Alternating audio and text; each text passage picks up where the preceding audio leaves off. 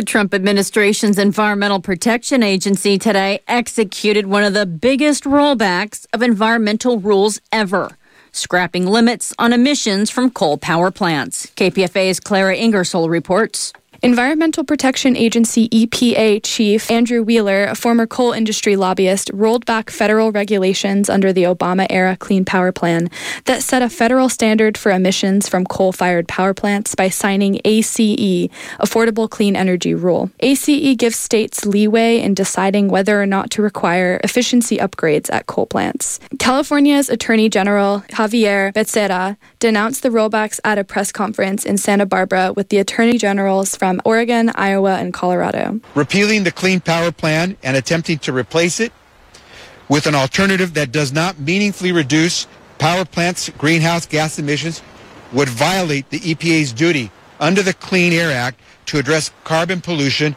from power plants. This new uh, fossil fuel protection plan attempts to artificially narrow the EPA's regulatory authority under the Clean Air Act the Clean Air Act requires the EPA to utilize the best system of emissions reduction possible. And from what we've seen, this new rule does just the opposite. Becerra says California is working with a coalition of attorney generals from 16 other states and seven other cities to challenge ACE. California Governor Gavin Newsom says children would suffer the consequences of the administration's policy because of dirty air, deadly heat waves, droughts, and wildfires. The advocacy director for the Clean Air Task Force, Conrad Schneider, says the rollbacks will cause serious health risks by prolonging the lives of coal power plants prolonging the lives of coal plants and their pollution will shorten the lives of Americans.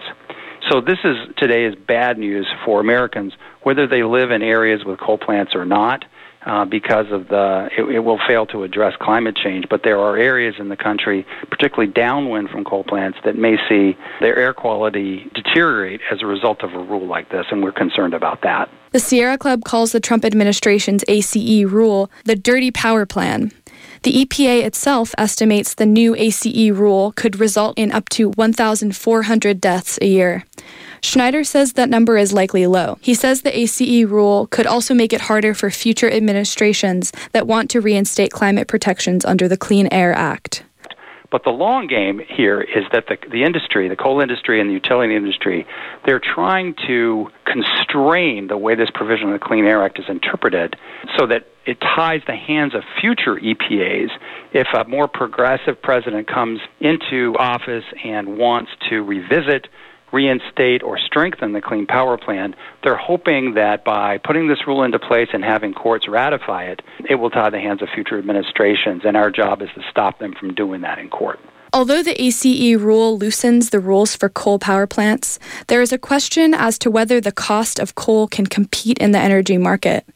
A recent study by Carbon Tracker finds that two fifths of the world's coal power stations are running at a loss. For KPFA News, I'm Clara Ingersoll. And you're listening to the evening news on KPFA Berkeley, KPFK Los Angeles, KFCF Fresno, online at kpfa.org.